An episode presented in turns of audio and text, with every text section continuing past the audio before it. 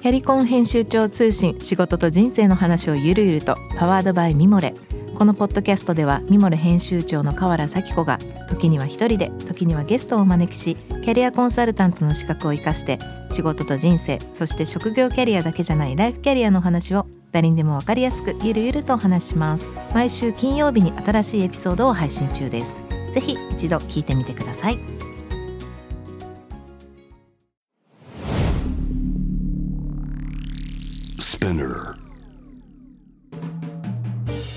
ナビゲーター中道大輔です。Vision to the Future with Forbes Japan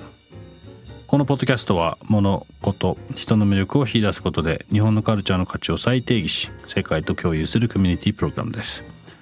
ショーコンテンツ Vision to the Future Stories と題して毎週水曜日金曜日日曜日にフォーブスジャパンよりピックアップしたニュースをお届けしております。今回も松島圭介さんとともに連載「悔い改めよ」からピックアップしたトピックについてお話ししていきたいと思います。今日ご紹介するトピックはですね会食と乾杯文化を育むいただきますという言葉ということでこれもあれですね2020年の4月のトピックですが、はい、ちょっと引っ張り出してきてあの、はい、思い出していただければと思いますけれども。あのまあ、この「いただきます」という文化まあよくねあのピックアップされることも多いかもしれないですが、はい、どういうイメージでこれは書かれたんですかこの時？そうですね。やっぱこう「いただきます」って言葉本当に素晴らしい言葉だなと思いながら、うん、こう目に見えてない今目の前にある食事でいただきますっていうとそれ作った人すぐ見えてくるからあれですけど、うん、まあそうじゃないところに対してもやっぱ感謝をする言葉だと思うん。で非常に素晴らしい言葉だなって自分自身もたまに言い忘れてしまう瞬間があったりとかやっぱたまにあったりするんですけど、うん、まあなんかそういうことに対する自分に対する悔い改めも含めてですけど、うん、まあ非常に大切な言葉を私たちは持ってるにもかかわらず、うん、その意味を私たちが理解しきれてないのがもったいないなっていうのがあったので、まあちょっとこういうコラムを書かせていただいたっていうのがあります。はい、これあのまあ、よく話には出てますけどもあの詳しい内容はぜひこのねコラム見ていただきたいと思うんですけどもこれあの先日の月曜日のトピックでおっしゃってた調理と料理の違いみたいなところとなんかすごいつながってるなって聞いてて思ったんですけど、うん、調理をし目の前で調理をしてくれてる人だけじゃなくて、うん、その後ろでこう料理に関わってる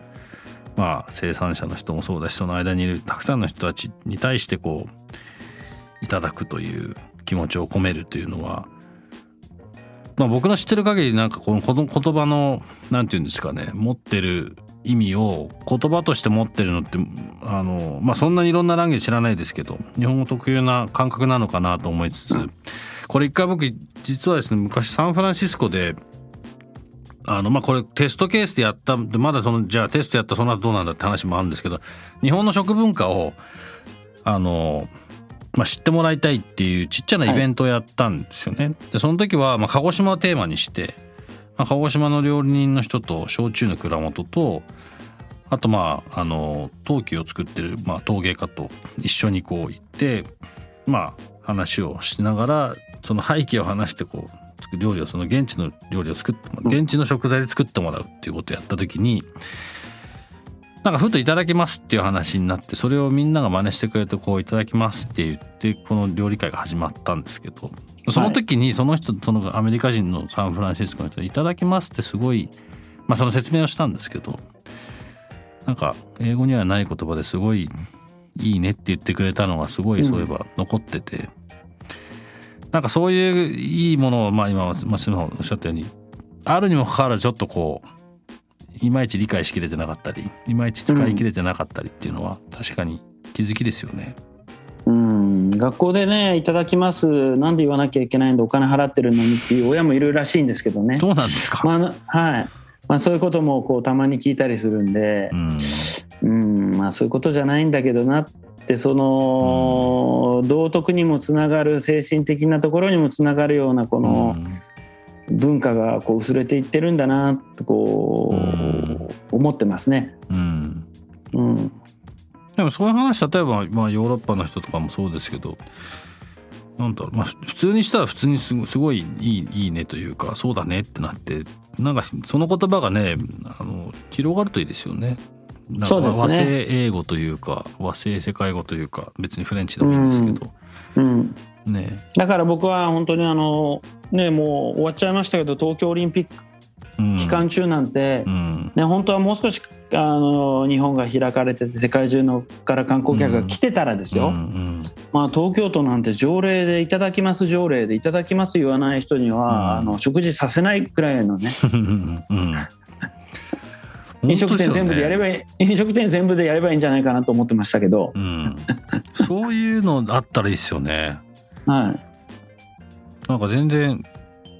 だ別にそれを本当に本当にやんないで捕まるみたいな話じゃないけどなんかそのぐらいこう真剣にやろうよってこうみんなで言ったらいいそうですね。なんかフランスで夏になると大体出てくるんですけど、うん。あのコーヒーの値段変わるんですよ。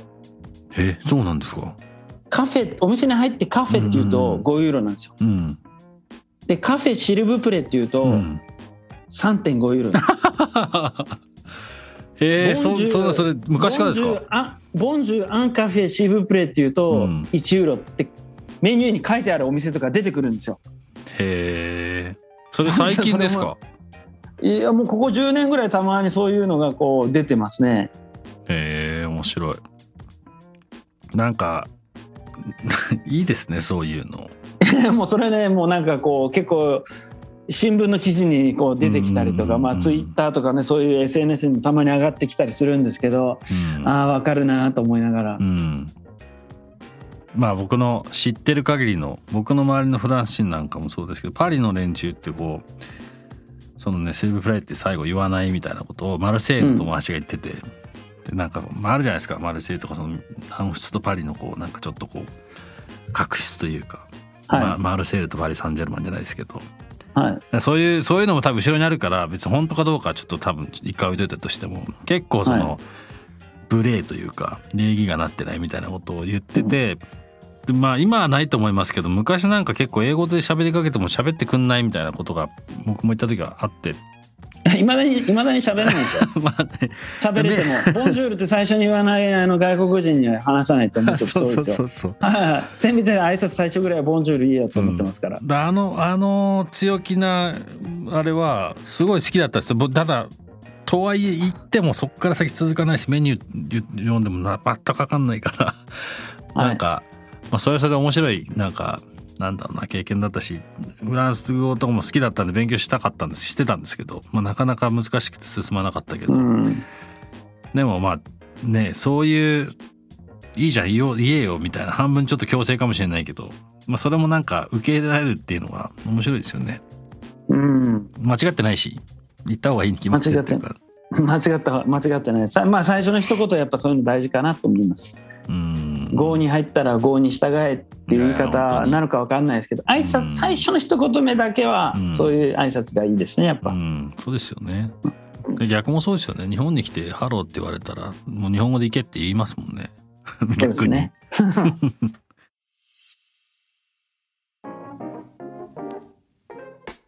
今日ご紹介したトピックは概要欄にリンク貼っております。ぜひそちらからもご覧ください。質問感想は番組のツイッターアカウント BTTF アンダーバーコミュニティにてお寄せください。このポッドキャストはスピナーほか Spotify、Apple Podcast、Amazon Music などでお楽しみいただけます。お使いのプラットフォームでぜひフォローしてください。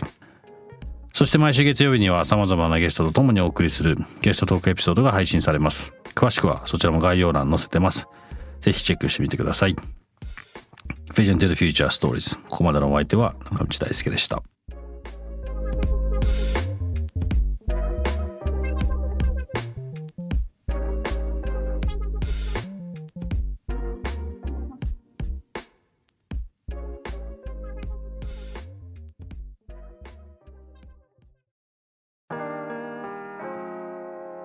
美容家の神崎めぐみと編集者の大森洋子でお届けする雑談ポッドキャスト「ウォンと私のお名前なんての?ふと私って誰なんだ？と自分がぐらついてしまうそんなあなたと毎日を楽しくするサバイバル術を一緒に考えていきます。ウォンとは毎週水曜日朝5時に配信。ぜひお聞きのプラットフォームでフォローしてください